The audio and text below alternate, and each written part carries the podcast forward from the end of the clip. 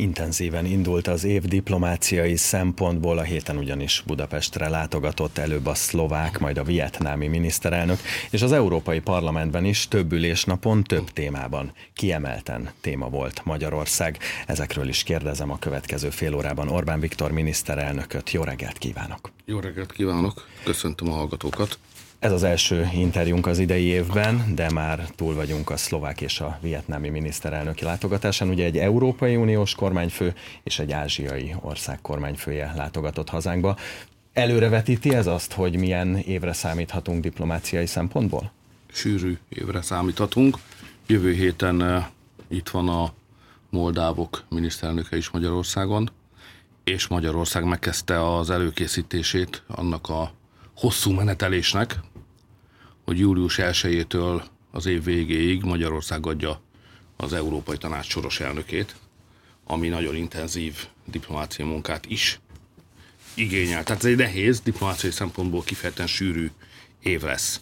A szlovák miniszterelnök látogatása az, az egy nagy esemény volt, egy kiemelkedő esemény, mert egy újonnan megválasztott miniszterelnök érkezett Magyarországra, aki úgy újonnan megválasztott, hogy negyedszer választották meg. Próbáltam összeszámolni a két oldalú találkozóinkat, harminchármat találtam. És tudja, a mi szakmánkban, a, meg a nemzetközi kapcsolatokban, meg két ország viszonyában a, a folytonosságnak, meg a stabilitásnak van nagy jelentősége. Úgyhogy mindig örülök, hogyha valami régi harcos visszatér valamelyik szomszédos országba, akivel már dolgoztunk együtt, mert vele mindig könnyebb, mint hogyha egy új partnert kaptunk volna. Az új sem rossz, mert abból is kijöhet valami nagyszerű, például az új román miniszterelnök szerintem komoly lehetőséget tartogat a két oldalú kapcsolatok javítására, de azért az a régi harcosok visszatérése az mindig megkönnyíti, egy lökést ad a két oldalú kapcsolatoknak.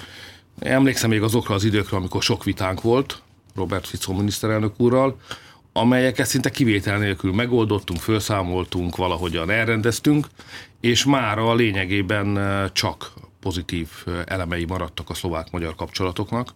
Nagyon régen volt ilyen, sok munkája van mind a két országnak, illetve miniszterelnöknek abban, hogy így áll a helyzet.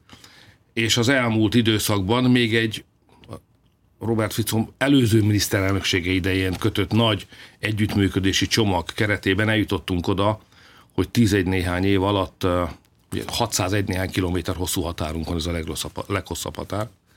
És ott volt tízegy néhány határátkelő, most negyven van. Ott úgy éltek az emberek a határvidéken, hogy ha át akartak menni egyik oldalról a másikra, akkor volt, hogy negyven kilométert kellett kerülni. Most ez, ezeket már mind felszámoltuk. Tehát abban szlovák-magyar egyetértés van, hogy a határmenti élet az egy speciális élethelyzet, és ennek lehetnek előnyei meg hátrányai. Ez lehet rossz meg jó is. Ha határ elválaszt, akkor ez rossz. Ha határ összeköt, akkor jó. És most egy munkacsoportot felállítottunk, hamarosan, néhány hónapon belül kapunk egy nagy javaslatot egy újabb csomagra, hogy hogyan lehetne az ott élő emberek, magyarok és szlovák emberek életminőségét javítani, új hidak, új átkelőhelyek, új kompok, vasúti fejlesztések és így tovább. Tehát kifejezetten jó évkezdet volt. Alig ha kaphattunk volna biztatóbb vendéget, mint mint a szlovák miniszterelnök. És akkor itt volt a Vietnám, ami egy másik történet, azt másik dimenzióba kell kezelni. A régi vita Európában, hogy az ázsiaiak fölemelkedése, ideértve Dél-Koreát, ideértve Kínát, ideértve Vietnámot, az egy átmeneti jelensége-e a világgazdaságnak, vagy ez az élet új rendje? És mindig is azt gondoltuk, hogy ez az élet új rendje. Tehát a nyugatnak meg kell értenie, hogy nem egyedül diktálja most már a nemzetközi élet, ideértve a gazdasági életet is, játékszabályait, hanem ez most már egy, ahogy szokták mondani, egy ilyen multipoláris világrendben zajlik majd. És akármelyik elemzést nyitom ki, amely a jövőről szól, miniszterünknek dolga, hogy a jövőről szóló nemzetközi okoskodásokat és elemzéseket is olvassa, bármelyik elemzést olvasom, A, a mindegyik a leggyorsabban fejlődő tíz ország közé teszi Vietnámot. Ez egy százmilliós ország, szeretnek bennünket, nagyon régre visszanyúló kapcsolataink vannak. Idén lesz hetvenöt éve, hogy fölvettük a diplomáciai kapcsolatainkat. Még a nehéz kommunista időkben is tulajdonképpen jól működtünk együtt. Én voltam olyan tárgyaláson Vietnámban, ahol két olyan tagja is volt a vietnámi kormánynak, akivel tudtam magyarul beszélni, mert diákként itt voltak Budapesten. Ezt a hagyományt most is folytatjuk. Ebben a pillanatban kilencszázharminckettő vietnámi diák tanul magyar állami ösztöndíjjal itt Budapesten. Tehát ebben nagy gazdasági potenciál van, jól is alakul az együttműködés. Hát, hogy lenni szokott, az ázsiak ügyesek a kereskedelembe, és ezért nekik van pozitívunk, tehát ők többet nyernek a kereskedésen, mint mi, mi is nyerünk, és most azon dolgozunk, hogy a kereskedést kiegészítsük beruházásokkal, mert óriási tőke halmozódott föl Vietnámban, és szeretnénk, ha beruháznának Magyarországon, és magyar vállalkozók is elég sikeresen működnek most Vietnámban, szeretnénk ott is kicsit több teret kapni. Megállapodtunk jó néhány magyar termék könnyebb feltételek mellett történő szállításáról, tehát egyszerűbb feltételekkel tudunk árukat vinni Vietnámba, mint eddig, erről megállapodtunk. Tehát úgy érzem, hogy ez az új világrendben kialakítandó kapcsolatrendszerünk egy fontos eleme lesz. Ráadásul a magyaroknak is van nemzeti büszkesége, mi is harcoltunk a függetlenségünkért gyakran. A vietnámiak nem csak harcoltak, hanem óriási hatalmakat vertek meg, tehát nekik is van egy katonai múltjuk, egy nemzeti büszkeségük, megvédték a hazájukat, hol nyugatiakkal, hol keletiekkel szemben, de sose adták föl. Hát vannak ilyen mélyebb történelmi közösségek is, a közös vonások a történelmünkben, úgyhogy egy nagyon szívélyes és eredményes találkozón vagyunk túl. Aztán jönnek a moldávok, ami külön történik, hiszen ott van Ukrajna, az már a háború térsége. Még talán Vietnámról annyit érdemes mondani, hogy éppen a sok háború miatt talán a nemzetközi szintéren a béke mellett leginkább elkötelezett országok egyike az éppen Vietnám. Az orosz-ukrán háborúban is pontosan ugyanazt mondják, mint mi magyarok.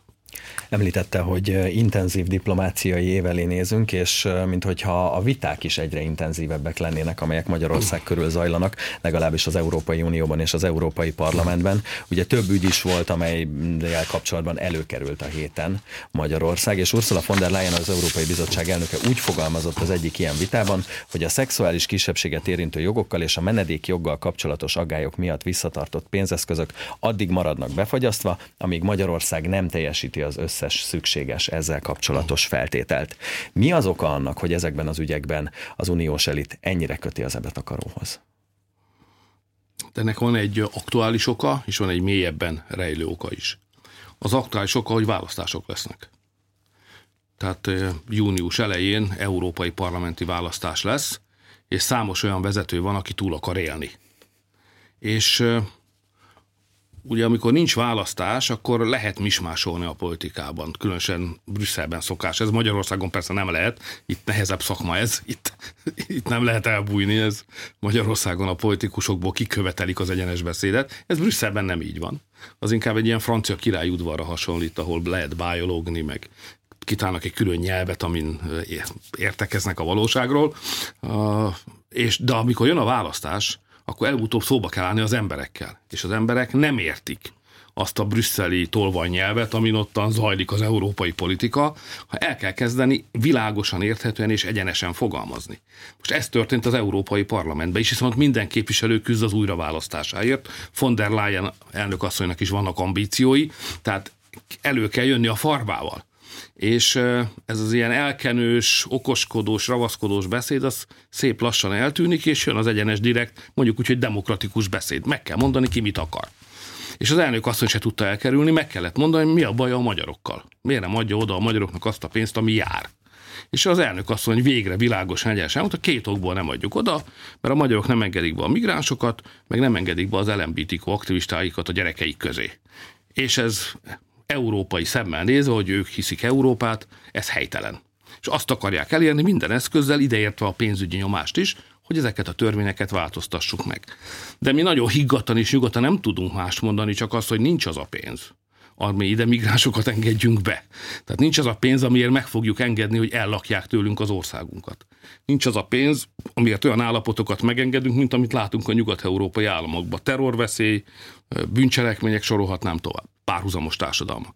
És nincs ez a pénz, amiért mi el em bé té kú aktivisták kezére adnánk a gyerekeinket, vagy az unokáinkat. Az lehetetlen. Hát a magyar családokban ez elgondolhatatlan, mert a gyerekek nevelése, különösen a szexuális nevelésnek, a, a dolgai, azok mindig a családokra, meg a szülőkre tartoznak, ezt nem veheti el tőlük senki, az iskola meg különösen nem, úgy meg végképp nem, hogy olyan emberekkel találkoznak az iskolába, akikkel otthon se, vagy az utcán se szeretnénk, hogy találkozzanak ilyen mindenfajta szexuális agitátorokkal, akiket ilyen el em bé té kú propagandistának kell nevezni. Tehát nem, nem tudnak bennünket pénzügyileg megzsarolni ezekben a kérdésekben, mert ezek a kérdések, a hazánk, hogy ki lakik itt, ki él velünk együtt, meg mi lesz a gyerekeinkkel, meg az unokáinkkal, ezek fontosabb kérdések, mint a pénz. De ők azt gondolják, hogy pénzzel Magyarországot meg lehet zsarolni, és rá lehet venni ezen törvények módosítására, de ez nem fog menni. A választás helyesen egyébként, tehát nem baj, hogy előtt ezzel a bizottság elnök asszonya, mert az európai választás pontosan ezekről a kérdésekről fog szólni, a migrációról, a családjainkról, nevezzük ezt gendernek, meg a háborúról. És épp itt volt az ideje, hogy nyíltan és egyenesen beszéljenek. Ugye korábban ködösen beszéltek, azt mondták, az igazságszolgáltatás, meg a korrupció, meg a jogállam, meg ilyen sületlenségek. Erről mindenki tudta, hogy nem igaz természetesen, ezek fedősztorik. Olyannyira kiderült ez, hogy legutóbb, amikor befejeződött a magyar igazságügyi rendszer átvilágítása, akkor maga Brüsszel mondta ki, hogy köszönjük szépen, a magyar igazságszolgáltatási rendszer minden európai sztenderdnek megfelel. Tehát ez nekünk van a legfrissebben átvilágított és jónak minősített igazságügyi rendszerünk egész Európában. Vagy egy-két hónappal ezelőtt kiadták a Európai Uniós államok közbeszerzési rendszereinek az értékelését, hogy a közbeszerzéshez kapcsolódik a legtöbb korrupciós gyanú. És ott kiderült, hogy a magyar közbeszerzési rendszerrel semmilyen rendszer szintű probléma nincsen. Kiderült, hogy az Európai Uniós országok közbeszerzési rangsorában előkelő helyet foglalunk el a minőség tekintetében. Tehát az már, az már régóta tudott dolog volt, amivel előhozakodnak, miért nem adják ide a pénzt, mi a bajuk Magyarországgal, az mind sületlenség, az, az csak egy blabla. A valódi probléma az a migráció, a gender, meg a háború. De ezekben a kérdésekben nem tudunk engedni, még egyszer mondom, mert ezek fontosabb kérdések, az életnek értékesebb részei, mint a pénz. És ezek a témák egyébként szerepeltek a pénteken lezárult, vagy a napokban lezárult, szerdán lezárult nemzeti konzultációban is, amelyen több mint másfél millió ember mondta el a véleményét. Hogyan értékeli ezt, miben lehet ez segítség a kormánynak, ezekben, akár ezekben a vitákban, amelyeket Brüsszellel folytat? Most, ha egy más típusú műsorban lennénk, és több időm lenne, akkor érdekes beszélgetést folytathatnánk talán egymással arról, hogy mit értenek nyugaton nemzet, nemzeti közösség, összetartozás alatt, és mit értünk ez alatt mi itt Közép-Európában, különösen mi magyarok. Ugye a mi nemzetű összetartozásunk az ezer évre megy vissza. A nemzet jelenségét Nyugat-Európában ilyen egy-kétszáz éves jelenségnek tartják, egy ilyen társadalomfejlődési eredménynek. De nekünk ez született képességünk, mert a, ugye miután Nincs rokon, nincsek rokonaink körülöttünk, egyedül vagyunk, a nyelvünk ezer éve definiál bennünket, mint önálló közösséget, ezért az összetartozás, az életösztönök, hogy mi egy közösséghez tartozunk, és boldogulni, és együtt tudunk, és az egyéni boldogulás is úgy kell valahogy megoldani, az egész közösség javára is váljon. Szóval ezek a mély nemzeti gondolatok, ezek Magyarországon nagyon erősek. És a konzultáció ezt bizonyítja, hogy modernkor ide, tömegkommunikáció oda, elektromos kütyük ide meg oda, azért mégiscsak a hazám, hazám az a dal, amire minden magyar szíve megmozdul, akármit is találnak ki a mérnökök. Tehát a nemzeti konzultáció arról szól, hogy ez még megvan. Tehát az, hogy több mint másfél millió ember hajlandó volt ott a konyhaasztal mellett elővenni egy kérdőívet, kibogarászni, megérteni, kitölteni, visszaküldeni, mert úgy gondolták, hogy az ország szempontjából fontos, ez összefügg a, ahogy mondja a kérdőív, a szuverenitása, a nemzeti függetlenséggel, meg a szabadsággal. Ez nem egyszerűen csak pozitív visszhangra talált sok millió magyar szívében, hanem másfél millió embert még valami akcióra is késztette, hogy vissza kitöltse és visszaküldje ezt a... Ez nagy dolog, szerintem. Tehát, hogy Magyarországon ez a nemzeti érzés megvan, az összetartozás érzés megvan, ezer év után is, ez egy óriási előnye ennek a közösségnek. Mert együtt mindig könnyebb boldogulni a világban, mint egérutakat keresni és külön-külön uh, megpróbálni érvényesíteni az érdekeinket. Persze az egyéni erőfeszítés nem adható föl, mert a nemzethez tartozás a minőségi munkát meg a teljesítményt nem váltja ki. Tehát attól, hogy magyar vagy, még valamit le is kell tenni az asztalra. De nem mindegy, hogy amit leteszünk az asztalra külön-külön, az végül összeadódik egy közös jövővé. És nálunk összeadódik. És ez, ez egy nagyon erős politikai megkülönböztető jegye a magyaroknak. Ezt nyugaton persze nacionalizmusnak nevezik, az elvadultabb balosok meg még fasizmusnak is, de nekem semmi köze nincs, ez pozitív dolog. Ez egy pozitív lelki energia, ami időről időre a magyarokat átsegíti a nehézségeken. És a tavalyi év az egy nagyon nehéz év volt. Mióta, hát a Covid is nehéz volt, a háború különösen, az energiárak fölrepültek az égbe, az infláció felhőkben volt, szóval nagy, meggyötört bennünket az év, de az, hogy ezen túljutottunk, ezt megoldottuk, hogy egy könnyebb év elé nézünk, egy jobb év elé nézünk, és hogy ezt együtt oldottuk, meg nem egyéni menekülőpályákat találtak a magyarok, hanem az egész ország túljutott ezen, ez megerősíti szerintem a képességét a magyaroknak arra, hogy egyre jobb és jobb teljesítményt nyújtsanak a világgazdasági versenyben is, tehát emeli az ország életminőségét, és sikeres nemzetté tesz bennünket, amire igencsak szükségünk van, mert a huszadik század az nem éppen a magyarok sikereitől volt hangos. Tehát én az egész nemzeti konzultációt nem csak a konkrét kérdések miatt, hanem a közös aktus miatt is tartom fontosnak. Ugye a közös, a, a mi szakmánknak, amit neveljük, nevezzük úgy, hogy hatalommal való bánásnak, annak a lényege az a közös cselekvés képessége. Amikor egy közösséget rá tudunk venni, vagy ő ráveszi saját magát, vagy ő kezdeményez közös cselekvést, akkor a nemzet, a nemzeti közösség erős. És a konzultáció az bizonyítja, hogy továbbra is erős ország, erős nemzet vagyunk. Kérdés, hogy ezt a hangot, ennek a másfél millió embernek a hangját, ezt meghallják-e azok, akik vitában állnak Magyarországgal, vagy azok a körök, akik ezek mögött a viták mögött állnak? Hát ilyenkor ugye ez attól függ, hogy milyen a postás. Mert ezt az üzenetet valakinek el kell, hogy én vagyok az, tehát bízhatnak bennem, ezt meg fogják hallani. Folytassuk azzal, szintén az uniós ügyeknél maradva, hogy utaltunk már az unió által visszatartott forrásokra. Tavaly év végén ugyanakkor a bizottság felszabadította a Magyarországnak járó pénzek nagyjából egyharmadát, ami lehetővé teszi most a tanárok és az óvónők béremelését. Az erre vonatkozó tervek már jóval korábban megszülettek és megvoltak. Miért kellett ennyit várni erre, hogy ez tényleg a gyakorlatban is megvalósulhasson? Tehát ha az Európai Uniós pénzekről beszélünk, akkor két dolgot érdemes felidézzünk. Az első, hogy kétezer-huszonháromban a magyar emberek bebizonyították, hogy a magyar gazdaság Európai Uniós pénzek nélkül is válságálló, a legnehezebb periódusokon is túl tud jutni. Amikor leginkább kellett volna a pénz, hogy Covid-járvány után, vagy most az energiaárak elszaladása időszakában, na akkor nem jött uniós pénz. És mi a helyzet?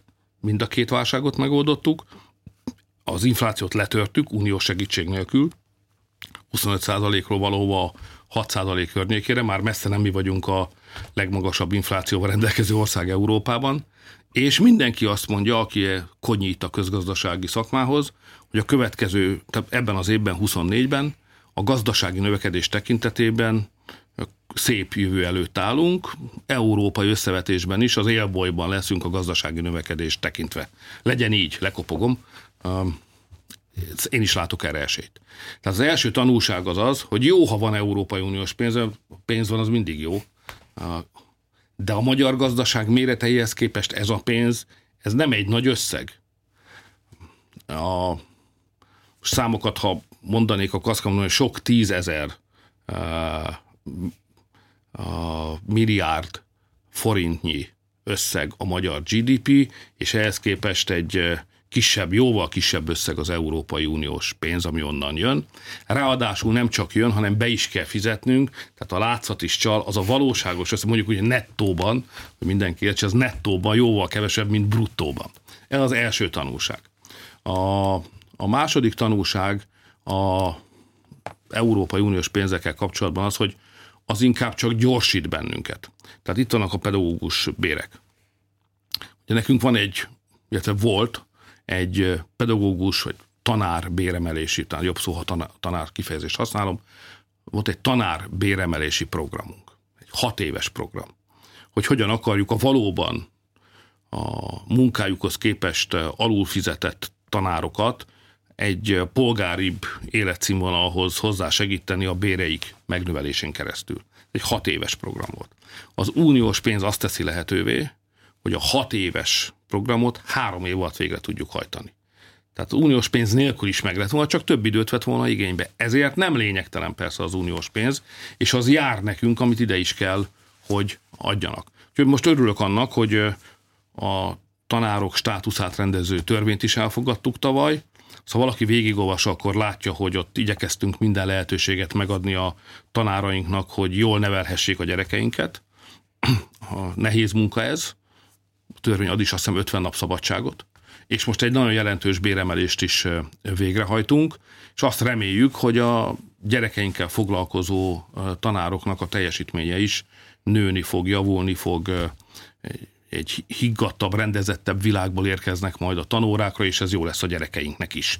Nem azért emelünk elsősorban bért, hogy nekik jó legyen, persze ennek is örülünk, de a legfontosabb, amiért emeljük a tanárok bérét, hogy a gyerekeinkben ennek viszont lássuk a pozitív hatását, miközben egyébként az egész ország mindig is megsüvegelte a tanárait. Magyarország tradicionálisan tiszteli a tanárokat, a nemzet napszámosainak is szoktuk őket nevezni, ami azt mutatja, hogy a munka, amit végeznek, annak az értéke az jóval nagyobb, mint az a bér, amit kapnak érte. De azért most lesz egy olyan hétszáz-nyolcszázezer forintos fizetés a három éves béremelési program végén. Azért az már egy, különösen ezzel a jelentősebb pihenési lehetőséggel, ez így együtt már egy elég vonzó pálya lehet. És itt remélem, hogy meg tudjuk változtatni az arányokat a férfiak és a nők között is, mert az egyik gondja ennek a szakmának, hogy fölborult az egyensúly a férfiak és a nők között, már pedig ott a gyerekeket kell nevelni, apa, anya, férfi, nő, tehát mind a kettőre szükség van. Úgyhogy remélem, hogy egyre több férfi ember találja vonzónak a pedagógus pályát, és érzi úgy, hogy azon keresztül is,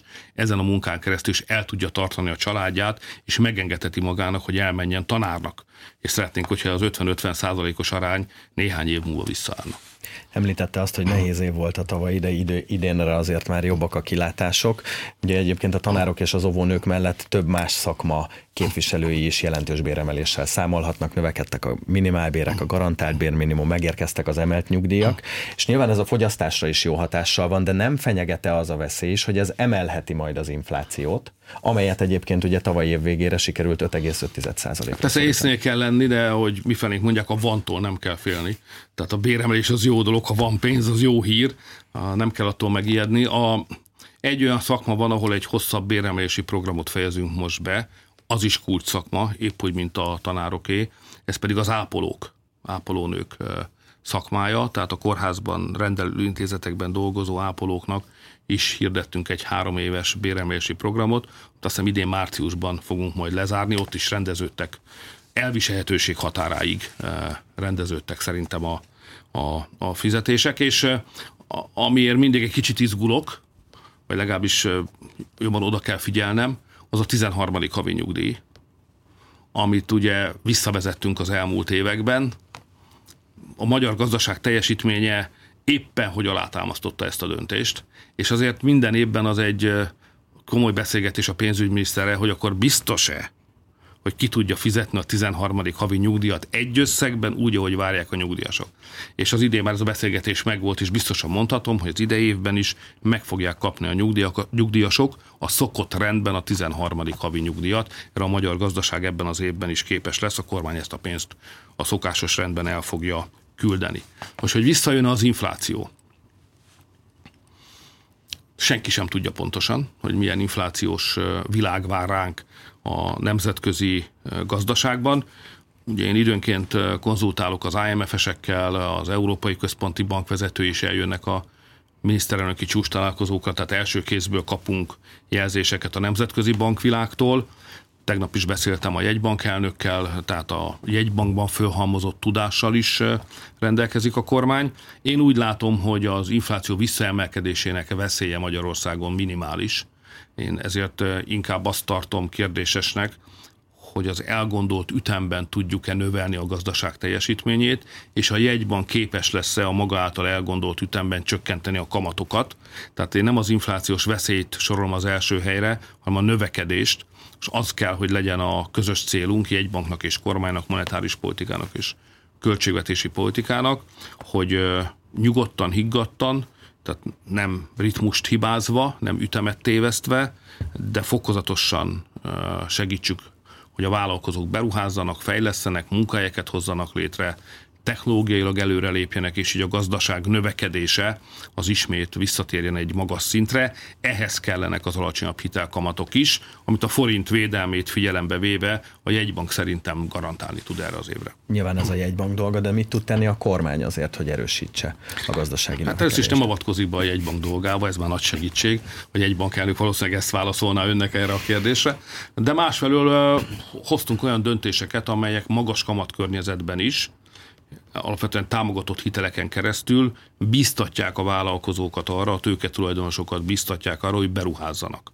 Ezért vannak kamatstoppok, speciális hitelprogramok, tehát jó néhány, van egy külön csomagja a Nagy Márton gazdasági miniszter úrnak, amely a gazdasági növekedést meg kell támogatni a kormányzati oldalról. Nem szoktam személyre szabott felelősségekről beszélni, mert ez a, az öltöző titkai azok maradjanak az öltözőben, így a kormány belső ügye is maradjanak a kormányban. A, a kormány ne a belső ügyeivel traktálja a nyilvánosságot, hanem a teljesítményével vívja ki az emberek elismerését, a munkájáról ismerjék meg a kormány, ne a beszédjéről. De itt mégis elmondhatom, hogy a gazdasági növekedés felelőse az a gazdasági miniszter. Ezt neki meg kell oldania. Innen folytatjuk majd a következő adásban Európai Uniós ügyekről, a tanárok és óvónők béremeléséről és a magyar gazdaság helyzetéről is kérdeztem az elmúlt fél órában Orbán Viktor miniszterelnököt.